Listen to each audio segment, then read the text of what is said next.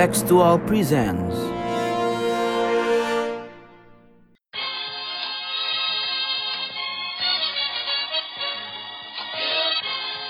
sondern wir schaffen uns unseren Staat. Mr. Gorbachev, open this gate. Together, we will make America great again. Sudah cukup bagi kita untuk mengatakan bahwa winter is coming. Selamat datang di podcast Bebas Aktif. Yuk, eh, kali ini kita ngobrolin seputar eh, isu yang kemarin sempat menghangat di media sosial karena ada sebuah foto yang eh, lumayan menyentuh. Jadi Apa tuh? ada, ada pengungsi eh, pencari suaka berarti ya eh, sebutannya Hmm, hmm. dari eh, dari Myanmar, tepatnya dari wilayah Rakhine, eh, yaitu eh, etnis berarti ya, etnis Rohingya kita nyebutnya ya, Hmm, hmm. Eh, itu mendarat eh, di bersandar di eh, Aceh gitu kan, terus di ah, bukannya ditolak malah disambut sama warga Aceh dan em, ya diberi eh, sambutan yang cukup eh, hangat lah ya dipeluk dan eh, Hmm, seperti itu. Nah, eh, kali ini kita bakal ngomongin seputar eh, hal tersebut gitu. Bagaimana eh, kita sebagai eh, sebagai masyarakat Indonesia lah ya, dan mungkin sebagai masyarakat dunia juga eh, merespons terkait isu-isu pengungsi, eh, terutama eh, yang telah terjadi di eh, Rakhine tersebut gitu. Bagaimana kita menerima eh, Rohingya, apa respons yang eh, apa pilihan-pilihan respons yang mungkin terjadi gitu dalam respons uh, refugee crisis ya kita bisa Hmm, hmm. Nah, secara spesifik menarik karena kemarin itu yang jadi kontras adalah sebenarnya eh, eh, aparat gitu dalam hal ini adalah eh, Negara. tentara, Oh, tentara. eh, itu melarang kapal itu bersandar sebenarnya perahu-perahu. Oh, ada ada, Oh, ada oh. cerita itu ya di baliknya Iya, ya. di cerita itu eh, Ah. mereka oke dikasih sedikit eh, makanan untuk sekedar bisa bertahan hidup, tapi kemudian Lepas. didorong lagi ke laut gitu. Padahal mereka nggak punya lagi tempat di mana itu kan sama aja Hmm, eh, apa ngeluarin eh, ngasih makan sebentar, tapi habis itu kalau lu mati jangan mati di sini deh gitu. Betul betul. Wow. Eh, nah ini yang kemudian membuat si nelayan-nelayan Aceh, orang-orang Aceh ini kemudian ngotot, kemudian eh, ngomong Pak, kalau mereka nggak boleh bersandar, kami aja yang jemput gitu. Jadi Hmm. orang-orang Acehnya ini sendiri yang eh, mendorong, eh, bahkan mem- memaksa gitu, sampai akhirnya membuat eh, aparat negara, ya, dalam hal ini tentara itu akhirnya ya sudah deh. eh, boleh akhirnya eh, boleh mendarat tapi itu karena eh, desakan dari si eh, orang-orang I see, I see. I see. ini nah ini di sini makanya jadi ramai jadi kontras yang menarik gitu ada dua logika yang eh, yang kemudian kita saksikan di sini Oke, Mas. Oke, Eh, ya pokoknya itu yang bakal kita explore lah ya eh, di podcast kali ini. Jangan ke mana-mana, tetap di podcast Bebas Aktif. Mr. Gorbachev, open this gate. Together, we will make America great again. Oke, kita masuk ke segmen pertama. Sebelum itu, jangan lupa untuk follow Kontekstual di Instagram dan Twitter, at kontekstualcom. Jangan lupa juga subscribe YouTube kita, Kontekstual Media. Banyak juga konten-konten menarik eh, yang ada di sana. Jangan lupa juga buat baca-baca artikel di website kita, kontekstual.com. Dan tentunya jangan lupa follow Spotify ini, podcast Bebas Aktif. Oke, kita langsung Yoi. ke pembahasan. Gimana, Be? Yoi. Jadi eh, intronya udah cukup menggambarkan ya. Jadi se- sekilas lagi kita kita lihat eh, sekitar 100 orang pengungsi Rohingya yang udah terombang-ambing itu diselamatkan oleh nelayan ya, nelayan di Aceh Utara. Yang mana tadi kontras dengan eh, apa namanya respon yang diberikan oleh tentara dalam hal ini diberikan oleh negara. Jadi yang seperti Mas Sofan sebutkan tadi kayak semacam ada dua logika yang eh, bertentangan di sini, logika dari negara sama logika dari masyarakatnya ya, gitu. Jadi ini yang mungkin akan banyak kita bahas di episode kali ini. Oke. Iya. Eh, mungkin langsung masuk ke pertanyaan pertama kali ya. Iya, jadi kita kan tentu tahu ya bahwa eh, negara ini apa ya? Kalau di berita-berita sering banget yang namanya menolak atau minimal mengkonten gitu kedatangan dari para pengungsi gitu. Nah, pertanyaannya adalah apakah respon semacam ini itu sebenarnya adalah kecenderungan alamiah dari negara? Apakah ini nature-nya negara? Misalkan eh, logika negara kan ya seperti biasa ya, lo- eh, negara dibangun di atas logika self interestnya dia, national interestnya dia, dan apalagi kayak misalkan di ASEAN ini kita punya sensitivitas non intervensi yang mana kalau eh, musik-musik masalah Rohingya nanti dikira musik-musik masalah dalam negerinya Myanmar Hmm. ya terus abis itu juga eh, kita juga cenderung eh, untuk ya kalau ada pengungsi artinya kita menambah masalah di dalam negeri yang eh, menurut kita sendiri ya kita udah punya banyak masalah gitu di dalam negeri kita sendiri. Nah tapi yang menariknya adalah kalau kita lihat dari kacamata hukum internasional kan kita punya sebenarnya eh, mekanisme eh, 1951 itu ada eh, treaty untuk eh, pengungsi ya untuk Ya, masalah konvensi pengungsi pengungsi ya. konvensi pengungsi Heeh. dari PBB. Nah, kita Indonesia ini nggak meratifikasi, nggak tanda tangan di situ. Jadi ya, secara hukum internasional kita merasa tidak punya kewajiban untuk menerima mereka sebagai pengungsi. Jadi ya kalau misalkan kita menerima mereka sebagai pengungsi, kayak misalkan dulu pernah ada kejadian yang di Pulau Galang di apa dari Vietnam War itu, ya itu karena se- balik lagi ke national interest kita. Apalagi kalau yang misalnya kita berkaca membandingkan dengan kasus yang Pulau Galang dari Vietnam itu kan sebenarnya lebih mengarah pada kepentingan kita untuk mengcontainment upaya-upaya eh, penyebaran komunisme dari Vietnam. Jadi ada kepentingan geopolitiknya juga sebenarnya. Nah kalau yang di sekarang di Myanmar itu sepertinya kita nggak punya kepentingan geopolitik itu di Asia Tenggara dan juga kita nggak punya kepentingan kayak misalkan ekonomi atau juga yang lainnya dengan eh, negara Myanmar sehingga kita juga merasa nggak urgent-urgent amat untuk menerima pengungsi dari Rohingya.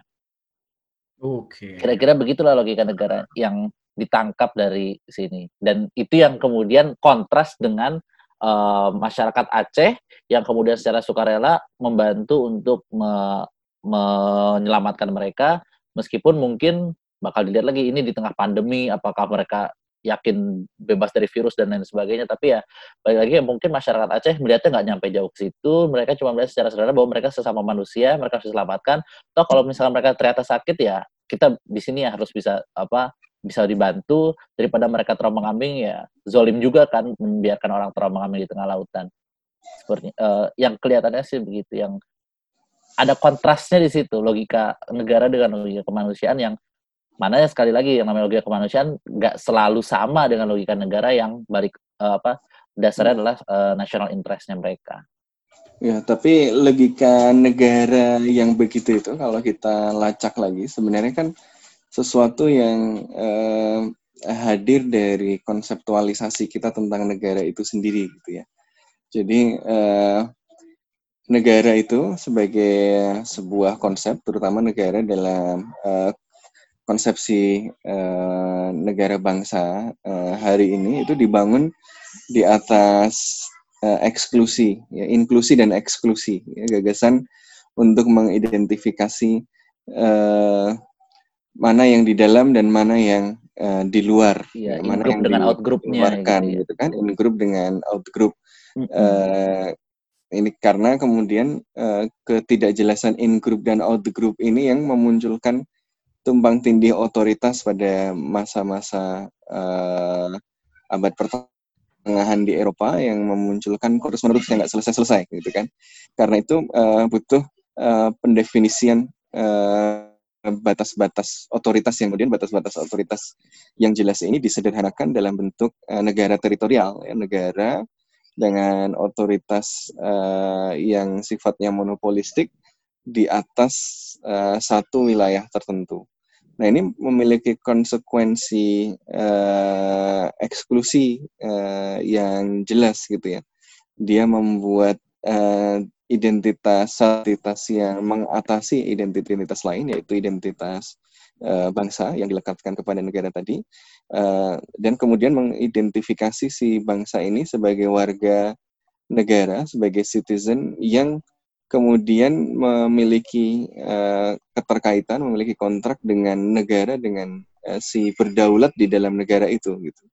Jadi dia membuat uh, negara terikat dengan wilayahnya dan pada saat yang bersamaan membuat orang-orang yang berada di dalam wilayah itu uh, terikat pada negara dan negara terikat pada si warga itu.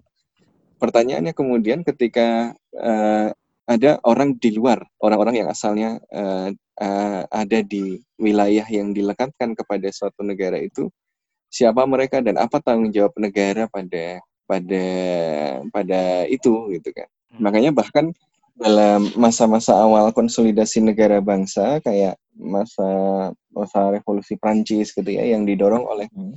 gagasan-gagasan yang sangat liberal misalnya sangat progresif pun uh, bukannya semakin damai yang terjadi di pinggir-pinggirnya malah uh, banyak konflik juga gitu karena kemudian republik yang baru merdeka ini juga merasa dia harus menjamin kebebasan liberté égalité fraternité hmm. dari warga yang ada di dalamnya itu dari ancaman kekuatan-kekuatan feodal lama di luar mereka gitu jadi hmm. batas-batas tadi kemudian mendefinisikan siapa warga yang harus dilindungi dan siapa yang bukan warga yang yang tidak harus dilindungi dan bahkan kadang-kadang bisa dilihat sebagai uh, ancaman gitu. Jadi karakter negara bangsa yang uh, dibangun berdasarkan eksklusi yang uh, yang lebih tegas, yang lebih sederhana ini mempengaruhi logika berpikir negara hingga uh, hari ini gitu ya. Uh, makanya ketika kemudian ada pengungsi dari luar, entah dari mana pun gitu ya, uh, kalau kemudian uh, apa uh, negara itu kan dia harus men mendistri meredistribusi, dia punya tanggung jawab untuk um, men mendorong atau memfasilitasi supaya si warga negaranya ini berada dalam keadaan yang uh, optimal yang yang baik gitu kan ya. Kalau kemudian ada orang lain dari luar tiba-tiba masuk, uh, nah ini artinya gitu. Kalau dia kemudian dimasukkan ke dalam in group gitu, di inklusi artinya ada kewajiban-kewajiban yang mengikuti gitu kan. Uh, kewajiban-kewajiban yang mengikuti ini masalahnya tidak diikuti oleh uh, resiprositas yang sama dengan resiprositas dengan warga negara. Negara nggak masalah misalnya secara konseptual dia melayani publik. Itu kalau negaranya melayani gitu. Tapi ini, ini secara teoritik aja tidak masalah negara melayani karena negara mendapatkan uh, sebagian otoritasnya dari dari ini gitu kan. Warga negara bayar pajak, uh, maka saya ngasih fasilitas publik untuk masyarakat uh, luas ini gitu. Jadi ada resiprositas antara negara dengan warga negara gitu. Nah, tapi refugees ini sering kali kemudian uh, tidak masuk di dalam kategori ini gitu karena kemudian si negara berpikir loh ini nggak ada resiprositasnya buat saya gitu. Uh, saya ngasih dia misalnya fasilitas tapi dia tidak memberikan kepada saya uh, apa seperti warga negara di dalam negara saya itu memberikan resiprositasnya kepada saya gitu dia tidak terikat pada uh, misalnya dia harus bayar pajak seperti saya dan seterusnya gitu loh. Jadi uh, logika negara uh, modern yang yang uh, dibangun di atas satu uh, apa monopoli otoritas di atas satu wilayah yang kemudian berkonsekuensi kemunculan in group dan out group di negara modern karena karakter yang monopolistik. Kemudian yang kedua uh, karena uh, ya apa uh, si negara ini sendiri tidak merasa mendapatkan uh, apa ya tidak tidak merasa ini uh, timbal balik gitu. Kalau saya ngasih dengan sumber daya yang itu diberikan dari warga negara saya, uh, dia tidak kembali kepada saya, itu kembali kepada orang lain yang belum tentu juga akan kembali kepada warga atau kembali kepada saya juga. Padahal yang diamanatkan kepada saya ini kan untuk kontrak sosial kepada warga saya sendiri gitu lah, kepada warga negara. Ada uh, di mereka ini kan para pengungsi ini kan di luar kontrak uh, di luar kontrak sosial tersebut. Jadi uh, negara kemudian memiliki uh, ukuran yang yang berbeda. Gitu. Nah ini yang kemudian menjadi uh, sering kali menjadi cenderungan dari negara untuk ya menolak uh, pengungsi gitu. Apalagi ujung terowongannya belum kelihatan. Ini masalahnya selesai kapan, akan jadi seperti apa belum jelas. Gitu. Jadi yang sudah dibayangkan negara adalah wah ini nanti anggaran akan keluar banyak, tetapi uh, tidak kembali kepada negara dalam uh, bentuk manfaat yang lebih uh, tangible atau bahkan bisa dianggap sebagai ancaman gitu kan. Nah, tapi sebenarnya cara berpikir negara yang seperti itu itu juga uh, apa ya penting untuk ditinjau kembali gitu. Apakah ia uh, misalnya keterkaitan eksklusif antara negara dengan warga negara tadi itu membuat negara uh, apa boleh mempertahankan kecenderungan untuk uh, tidak terlalu mempedulikan para pengungsi yang itu bukan warga negaranya. Bagaimana jika warga negara bagian dari kontrak sosialnya menghendaki sebuah negara yang terbuka, sebuah negara yang menjadikan kepedulian kemanusiaan sebagai prioritasnya. Jadi eh, negara ini eh, harus dilihat tidak sekedar sebagai entitas yang independen dari warganya gitu ya. Ketika kemudian kemudian dia bisa berpikir tentang sebuah national interest yang objektif tapi dia selalu uh, terikat dengan warga negaranya tadi. Bahkan ketika misalnya ada pengungsi national interest itu ya yang menentukan siapa. Yang menentukan adalah masyarakatnya bukan definisi objektif dari yang dari eh, petugas-petugas uh, negara gitu. Negara justru harus merespon aspirasi dari publik jadi negara seharusnya seharusnya tidak terjadi konflik antara, antara logika negara dengan logika kemanusiaan ya karena publik kalau dia punya suara kuat dia seharusnya bisa membuat negara menjadi uh, negara yang menjalankan kontrak sosialnya dengan publik. Kalau publiknya mau negara berlogika kemanusiaan, ya seharusnya negara melakukan itu, gitu. bukannya kemudian uh, malah berbenturan dengan warga negaranya itu sendiri. Nih, menarik, menarik.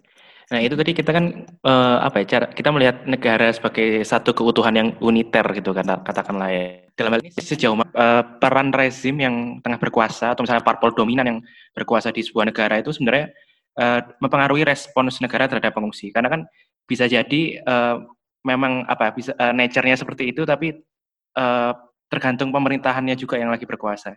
Kira-kira gimana, Bis? Uh, nah, gue setuju tuh uh, sama pertanyaan BB. Bahkan itu bukan pertanyaan kali itu. Maksudnya ya, uh, gue paham arahnya bahwa memang uh, kalau Mas Sofwan kan melihat bahwa negara so, adalah kontrak sosial dan makanya tadi kalau misalnya ada perspektif kemanusiaan dalam kontrak sosial tersebut, uh, biasanya negara tersebut akan lebih terbuka dan itu kontrak sosial tersebut kan dibawa sama ya tadi sama ideologi yang dibawa uh, pas pemilu gitu atau yang dikampanyekan gitu kan. Secara praktisnya kan ada di di ranah tersebut gitu ya dan salahnya kan kita nggak jelas ideologinya apa ini.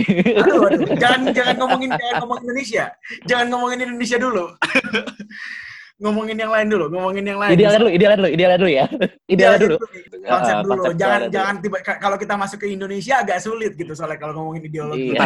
aja Indonesia ngomongin Indonesia Kenapa kalau masuk Indonesia gimana? Lu bilang Indonesia nggak ideal.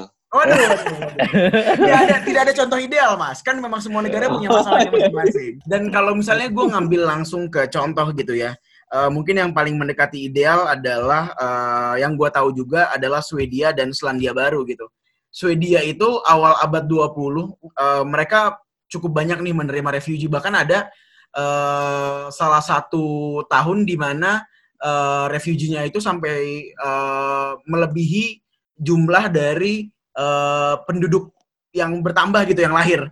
Jadi refugee lebih banyak daripada penduduk yang lahir dan uh, kalau nggak salah di Norway juga kayak gitu dan uh, untungnya apa? Untungnya uh, ya mereka jadi nggak kekurangan populasi karena uh, Eropa Utara lagi mengalami depopulasi ya. Kalau di New Zealand memang mereka uh, uh, cukup sedikit cukup, juga, kan? cukup progresif lah memang pemerintahannya dari dari lama dan yang bisa kita lihat juga dari Jacinda Ardern dalam uh, mengatasi solu uh, mengatasi masalah juga lumayan uh, progresif kan uh, approach kebijakannya. Mm -hmm. Nah poinnya adalah eh, sebenarnya ada dinamika yang terjadi gitu Eh, di Swedia terutama yang gue tahu eh, akhirnya eh, banyak isu yang eh, sifatnya eh, interrasial gitu. Eh, jadi yang tadinya karena mereka homogen terus kedatangan eh, eh, yang bentuknya berbeda gitu kan yang warna kulitnya beda terus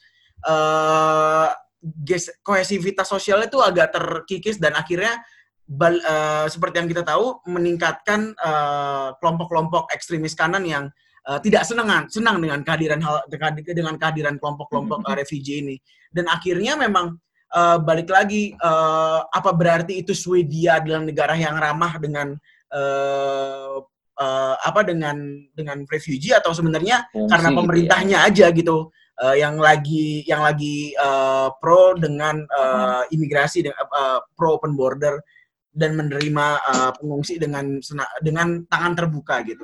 Jadi memang eh, kalau misalnya balik ke pertanyaan BB betul itu berpengaruh dengan siapa yang berkuasa dan eh, ada tren yang tampaknya eh, backwards ya kalau misalnya ngomongin soal keterbukaan eh, atas imigran sekarang udah cukup lebih tertutup.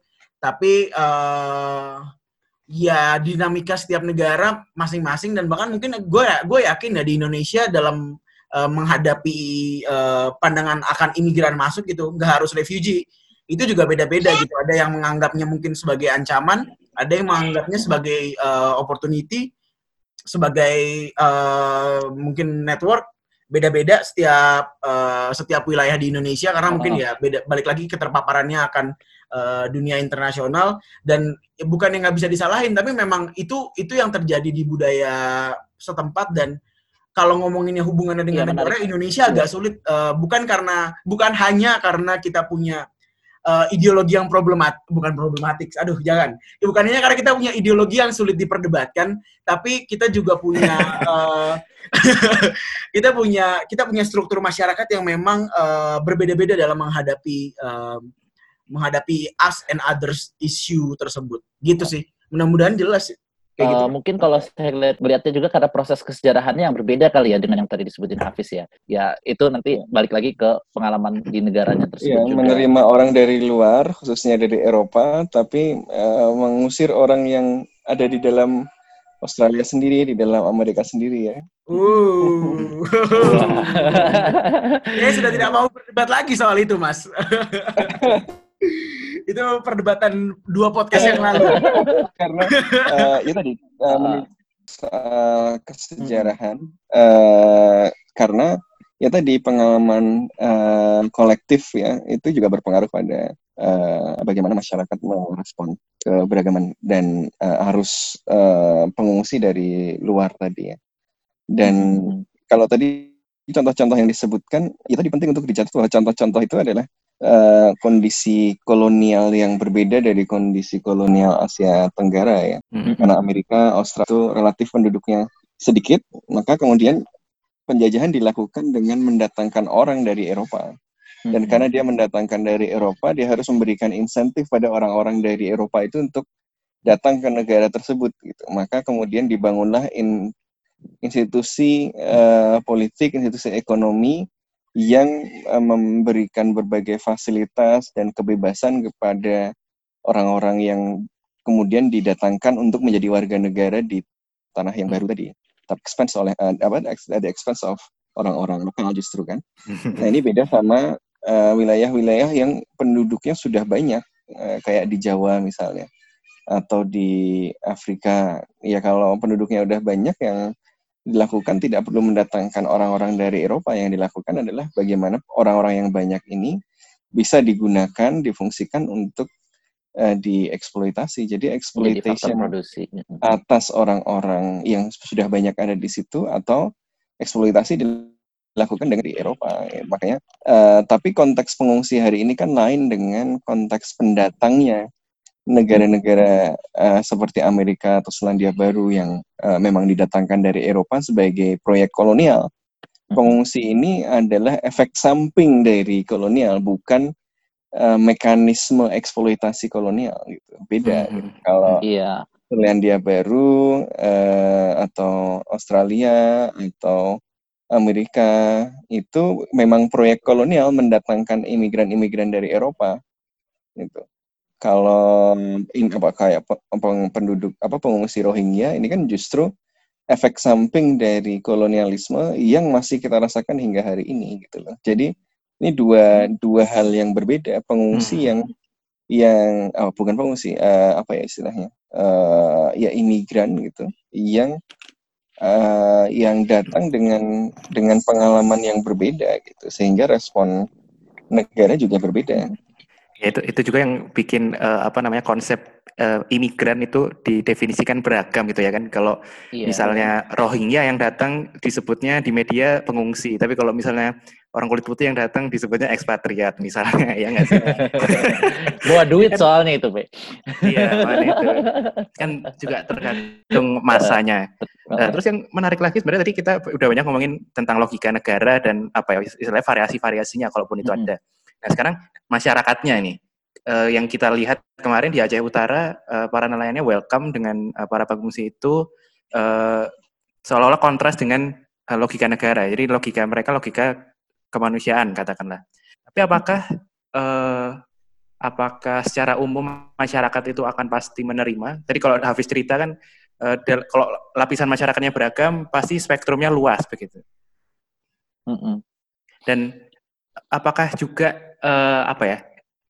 Katakanlah apakah masyarakat yang menerima ini menerimanya benar-benar menerima secara eh, dengan basis eh, murni kemanusiaan ataukah jangan-jangan adakah faktor-faktor lain misalnya eh, apa Muslim Brotherhood atau faktor-faktor persamaan yang lain gitu. Katakanlah misalnya yang datang bukan Rohingya tapi orang Yahudi gitu. Emang Masyarakat Indonesia mau nggak gitu? Bisa pengungsi dari Yahudi gitu, dari masa Yahudi. Gimana menurut kalian? Kalau menurut gue agak terlalu simplistik untuk mengatakan bahwa masyarakat kita atau masyarakat Aceh itu menolong eh, karena kesamaan identitas saja gitu ya. Maksudnya eh, bahwa identitas itu memang membantu dalam banyak hal untuk mobilisasi solidaritas, iya gitu. Tetapi saya percaya bahwa eh, manusia ini kan pada dasarnya pasti punya kepedulian terhadap orang lain gitu ya. Eh, maksudnya gini, kita di tengah jalan ada orang kecelakaan kita nggak kenal, itu naluri alamiah kita adalah membantu gitu ya. Kecuali kita sedang ada hal-hal organ lain yang membuat kita nggak bisa bantu dan orang lain sudah bantuin gitu.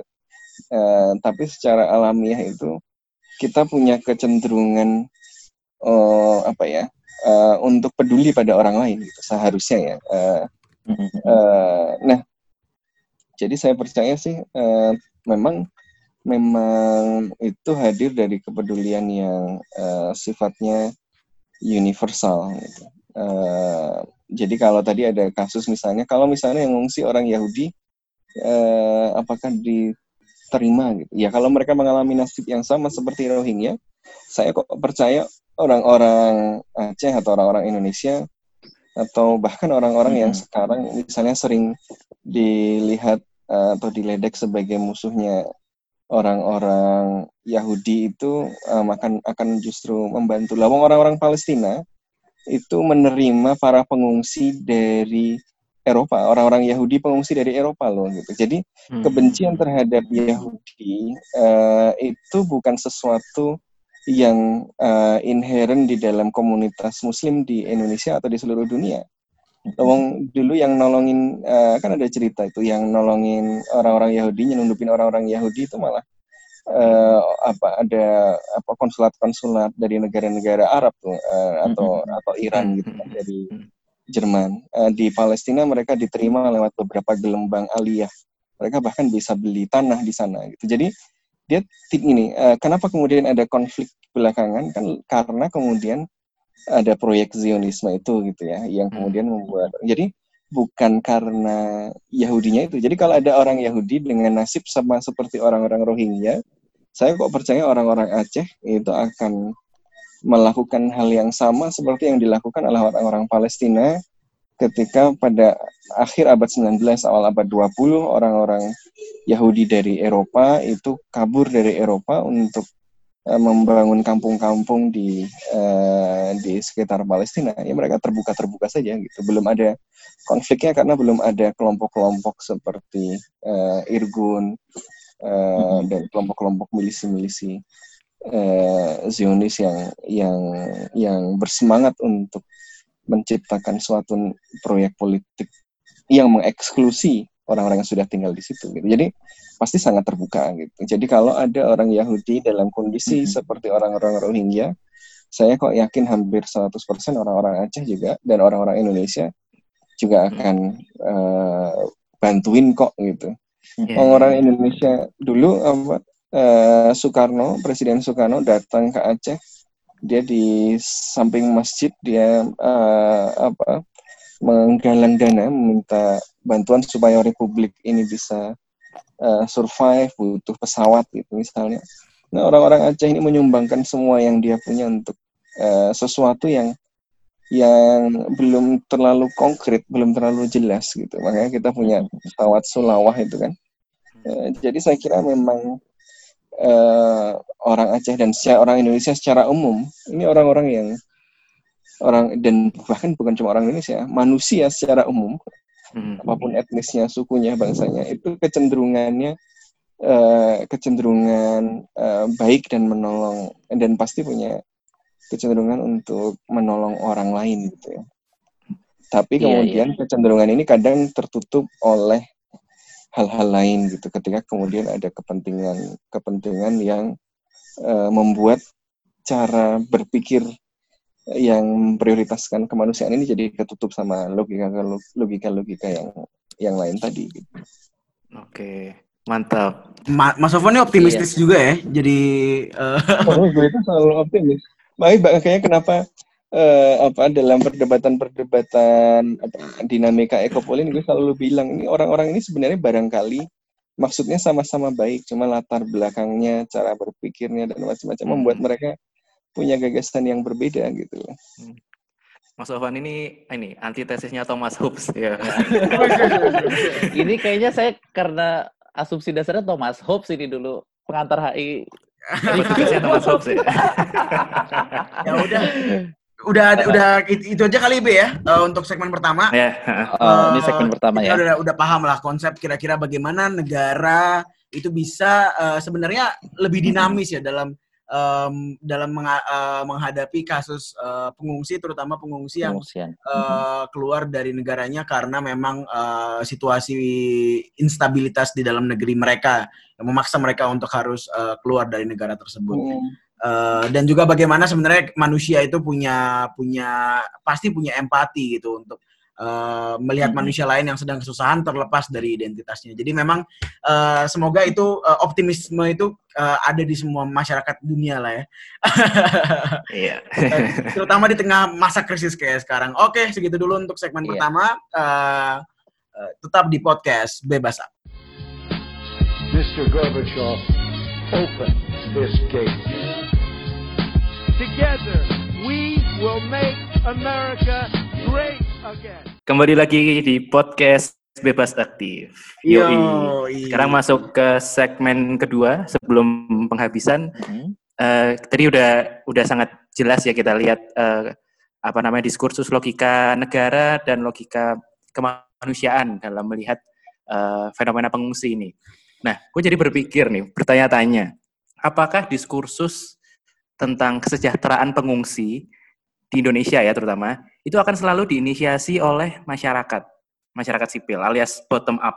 Karena kita tahu tadi dengan dengan pemikiran eh, logika negara yang seperti itu tampaknya eh, eh, well-being pengungsi ini eh, akan selalu diusahakan sama masyarakat sipil saja gitu, bottom up aja gitu. Menurut kalian gimana? Iya ya, kalau dilihat dari Indonesia yang kemarin itu yang speak up itu kan masyarakat Aceh dan juga Hmm. kayak NGO-NGO yang biasa bergerak di charity kemanusiaan itu yang banyak bergerak ya, bukan Hmm. dari state-nya. Tapi ada nggak ya kira-kira kemungkinan dari negaranya gitu ya? Iya, kalau kita lihat kan eh, tadi dari diskusi kita tadi sebenarnya keterbelahan antara logika kemanusiaan dengan logika negara ini bukan sesuatu yang tidak bisa terjembatani. gitu.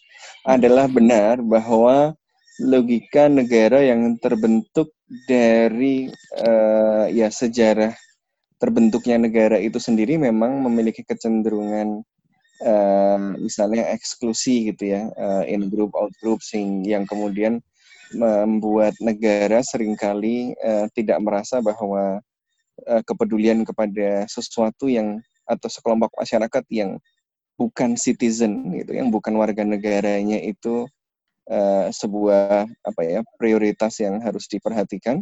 Uh, bahwa memang ada kecenderungan itu gitu dan kita melihat itu dalam kasus uh, apa sikap ap aparat negara kemarin dalam merespon pengungsi Rohingya.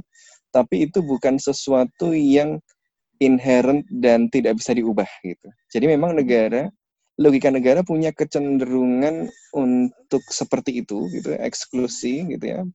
Untuk uh, misalnya tidak terlalu antusias membantu uh, pengungsi yang dari luar gitu dan melihatnya lebih sebagai uh, ancaman atau setidaknya beban. Tapi ini bukan logika yang tidak bisa diubah gitu. Makanya uh, yang gue bilang tadi uh, ya karakter negara yang seperti itu itu bisa bisa diubah kecenderungan negara yang seperti itu bisa diubah ketika kemudian logika kemanusiaan bisa muncul dan ditanamkan ke dalam proses pembentukan uh, apa uh, kepentingan negaranya tadi gitu. Jadi kepentingan negara yang dianggap objektif itu kan sebenarnya subjektif dan uh, berarti ada kemungkinan gitu logika kemanusiaan yang hidup di masyarakat itu kemudian memenangkan proses penafsiran kepentingan nasional tadi gitu. Di masalahnya kan selama ini birokrasi negara yang berpikir dengan cara negara berpikir yang konvensional, yang konservatif tadi, itu yang dominan gitu ya, karena mereka kemudian menguasai tafsir kepentingan nasional itu gitu.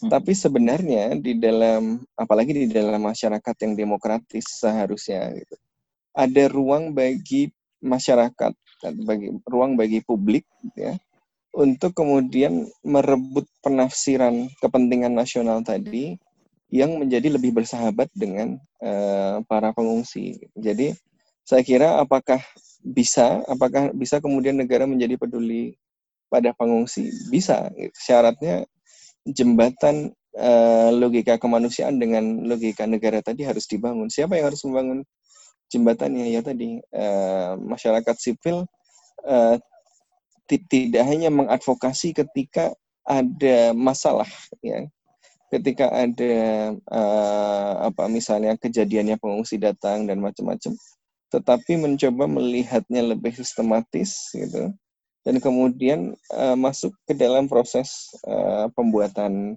kebijakan jadi tidak tidak hanya di ujung ketika ada masalah tetapi cara berpikir uh, aparat negara berarti belum diubah gitu kan national interestnya masih dengan cara berpikir yang lama gitu maka ya kuncinya adalah seberapa jauh masyarakat sipil dan masyarakat yang peduli pengungsi itu mau dan mampu uh, masuk ke dalam proses uh, membentuk logika negara tadi.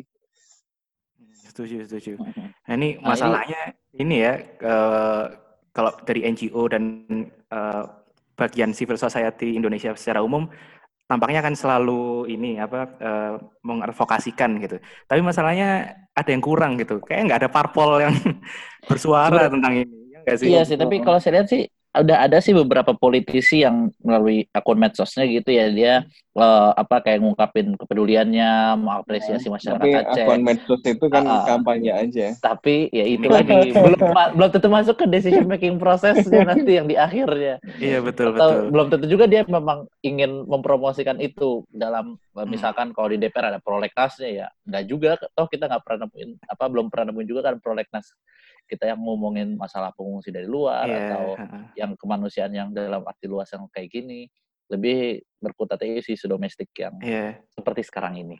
Ujung-ujungnya dipakai jadi ini ya malah jadi aji mumpung buat Iya, gimmick apa, sebenarnya. Uh, apalagi dari oposisi kan memanfaatkan ini uh, uh, uh. ke pemerintahnya gitu. Ngomong-ngomong soal uh, Indonesia tadi, Indonesia kan tadi kalau kata Majid bukan bagian dari apa bukan yang bukan penanda tangan uh, Refugee Convention tahun 1951 ya kan? Mm -mm. Nah, padahal Indonesia sendiri sebenarnya uh, banyak dijadikan sebagai negara transit gitu. Biasanya kan dari pengungsi yang mau ke Australia begitu. Nah, sebenarnya apa sih implikasinya kita nggak ada di situ di Refugee Convention itu dan apakah ada kesengajaan dari negara untuk tidak uh, apa ya meregulasi terlalu banyak gitu. Jangan-jangan ada kesengajaan gitu misalnya. Oh, kalau dilihatnya sih, kalau saya lihatnya sih ya mungkin uh, kenapa kita pada saat kan itu kan tahun 1951 kita mungkin hmm. pada saat itu masih dalam tahap konsolidasi nasional yang belum apa nama istilahnya belum melihat masalah pengungsi sebagai masalah yang urgent. Hmm. Apalagi kan pada saat itu kita lebih fokus kepada dan di dalam negeri kita juga ada proses menentukan siapa orang Indonesia dan siapa bukan orang Indonesia gitu kan. Uh, uh, apa ada beberapa ras yang diberikan apa seperti eksklusi atau ada stigma negatif dari masyarakatnya. Itu pada saat itu mungkin ya seperti itu kondisinya. Apalagi juga uh, yang tahun 1951 uh, uh, konvensi tentang pengungsi itu juga ada beberapa hal yang kemudian menyinggung masalah tentang pengungsi uh, Israel yang yang kita mungkin akan berbe apa beda lagi nanti stance-nya di situ. Mm-hmm. Nah, kalau yang uh, sekarang ini uh, apakah kita bisa melakukan hal yang enggak kita melakukan hal yang seharusnya kita lakukan kalau kita ikutan konvensi itu ya bisa-bisa aja. Kayak yang tadi misal yang pengalaman kita yang di Pulau Galang ketika ada konflik di Vietnam itu kan kita memberikan kesempatan apa memberikan bahkan menyediakan satu pulau khusus buat pengungsi dari Vietnam buat mereka ditampung dan diberikan tempat tinggal sementara, makan, logistik dan lain sebagainya. Sampai konflik Vietnam berakhir baru mereka pulang lagi. Nah, itu bisa-bisa aja sebenarnya meskipun yang kalau kayak gitu uh, kalau dalam kita ikut konvensi itu kan istilahnya kita punya keter, uh, keterikatan sehingga kita harus hmm, melakukan uh, penerimaan terhadap fungsi dan lain sebagainya. Tapi nggak melalui konvensi itu pun kita bisa-bisa aja. Nah, cuman itu lagi, balik lagi apakah ada political will untuk melakukan itu atau apakah kita lihat lagi kayak misalkan di Pulau Galang itu apakah itu murni kemanusiaan atau ya memang uh, kepentingan kita lebih besar untuk mengkonten isu komunisme yang pada saat itu ada di Vietnam yang kita tidak temukan itu pada kondisi kita pada saat uh, sekarang ini yang dari Rohingya. Apalagi kan uh, isu Rohingya ini merembet juga ke masalah radikalisme yang itu juga sensitif di Indonesia. Hmm. Hmm. Kecenderungan Indonesia memang nggak suka apa ya diikat dengan banyak komitmen gitu ya, hmm. uh, karena ya dianggap misalnya dia membatasi uh, kemampuan untuk bisa bermanuver dengan bebas dan dengan aktif gitu. Kadang-kadang uh, melihat bahwa kalau terlalu banyak menandatangani konvensi jadi ruang manuvernya nggak nggak besar gitu. Apalagi kemudian banyak yang uh, masih berpikir bahwa lah sebenarnya uh, masalahnya kan bukan bukan di kita gitu. Kenapa costnya yang menanggung uh, harus kita gitu? Kenapa misalnya uh, kita harus tanda tangan itu yang membuat misalnya Indonesia harus me, apa, mengeluarkan banyak biaya sebagai harga ketidakmauan Australia untuk menerima pengungsi gitu ya. Hmm. Jadi kadang-kadang uh, apa uh, uh, logika relatif gain tadi dengan negara-negara lain itu juga juga jadi uh, jadi hambatan untuk Indonesia menerima ini. Jadi memang arenanya itu nggak cuma antara negara dengan masyarakat di dalam negerinya juga gitu. Negara juga logika negara juga meliputi logika relatif gain tadi gitu. Kalau gue melakukan ini, gue jadi banyak ya. beban sementara negara lain jadi bisa uh, mengalihkan beban itu kepada saya gitu. Uh, nah, ini yang kemudian kalau semua negara berpikir begitu jadi jadi sama-sama nggak uh, nggak mau menanggung beban itu juga gitu. Akhirnya diabaikan gitu. Bangladesh nggak mau nanggung beban Rohingya negara-negara ASEAN nggak mau nanggung beban Rohingya. Akhirnya kan jadi terkatung-katung uh, di situ gitu. Tapi kalau ada yang nanggung dia merasa kok gue yang nanggung? Yang bikin masalah siapa? Yang lain uh, gimana? Gitu kan. Jadi memang kita hidup di dalam uh, dunia yang membuat apa uh, negara atau aktor-aktor pembuat kebijakan atas nama negara ini uh, pilihannya memang banyak gitu ya yang yang dihitung harus uh, banyak gitu. jadi uh, in that sense kita memaklumi ada banyak constraint sehingga ada uh, sikap yang demikian itu meskipun demikian gitu, meskipun demikian saya kira dengan beragam uh, constraint itu pun seharusnya gitu ada cara untuk menjembatani uh, logika kemanusiaan tadi dengan logika negara yang kompleks tadi hitung-hitungannya itu. Hmm. Dan saya kira upaya visible untuk menjembatani inilah yang penting. Jadi masyarakat sipil barangkali penting untuk tidak cuma protes dan ngeritik dan hanya reaksioner ketika terjadi kejadian, hmm. tapi mencari solusi yang visible yang masuk di dalam hitung-hitungan tadi relatif gain antar negara, hitung-hitungan pembiayaannya negara dan seterusnya gitu sehingga uh, mereka yang masih berpikir dengan logika konservatif negara itu bisa diyakinkan bahwa logika kemanusiaan bisa loh tidak bertentangan dengan logika negara. Gue kira sih kuncinya di situ. Cakep. Masalahnya kan iya. tidak semua uh, kita itu dilatih untuk itu gitu ya. Tidak, uh, tidak semua kita cukup telaten untuk membangun jembatan antara logika kemanusiaan dengan logika uh, negara tadi. Mm -hmm. Oke, okay. okay. Bebe. Iya, iya, setuju, setuju. Kayaknya udah cukup lah, Be ya. ya. Pembahasan hari yeah. ini uh, lumayan komprehensif juga, nggak cuma soal Rohingya dan uh, soal refugee tapi juga soal bagaimana seharusnya Indonesia uh, merespons ya sebaiknya Indonesia merespons. Uh, segitu dulu kali ya. Uh, Mas Sofwan udah nggak ada tambahan Mas? Aman ya? Aman aman aman, aman. Uh, Majid? membangun jembatan. Mantap. Majid? Siap siap. Aman. Oke. Okay. Bebe ada argumen Be? Atau uh, enggak sih gue mau gue komen aja uh, hari ini episodenya uh, sangat komprehensif menurut gue karena kita fokus di uh, perdebatan yang nggak cuma fokus memperdebatkan tapi melihat apa ya istilahnya celah yang bisa di uh -uh. fixkan dapat dibenarkan gitu ya nggak sih?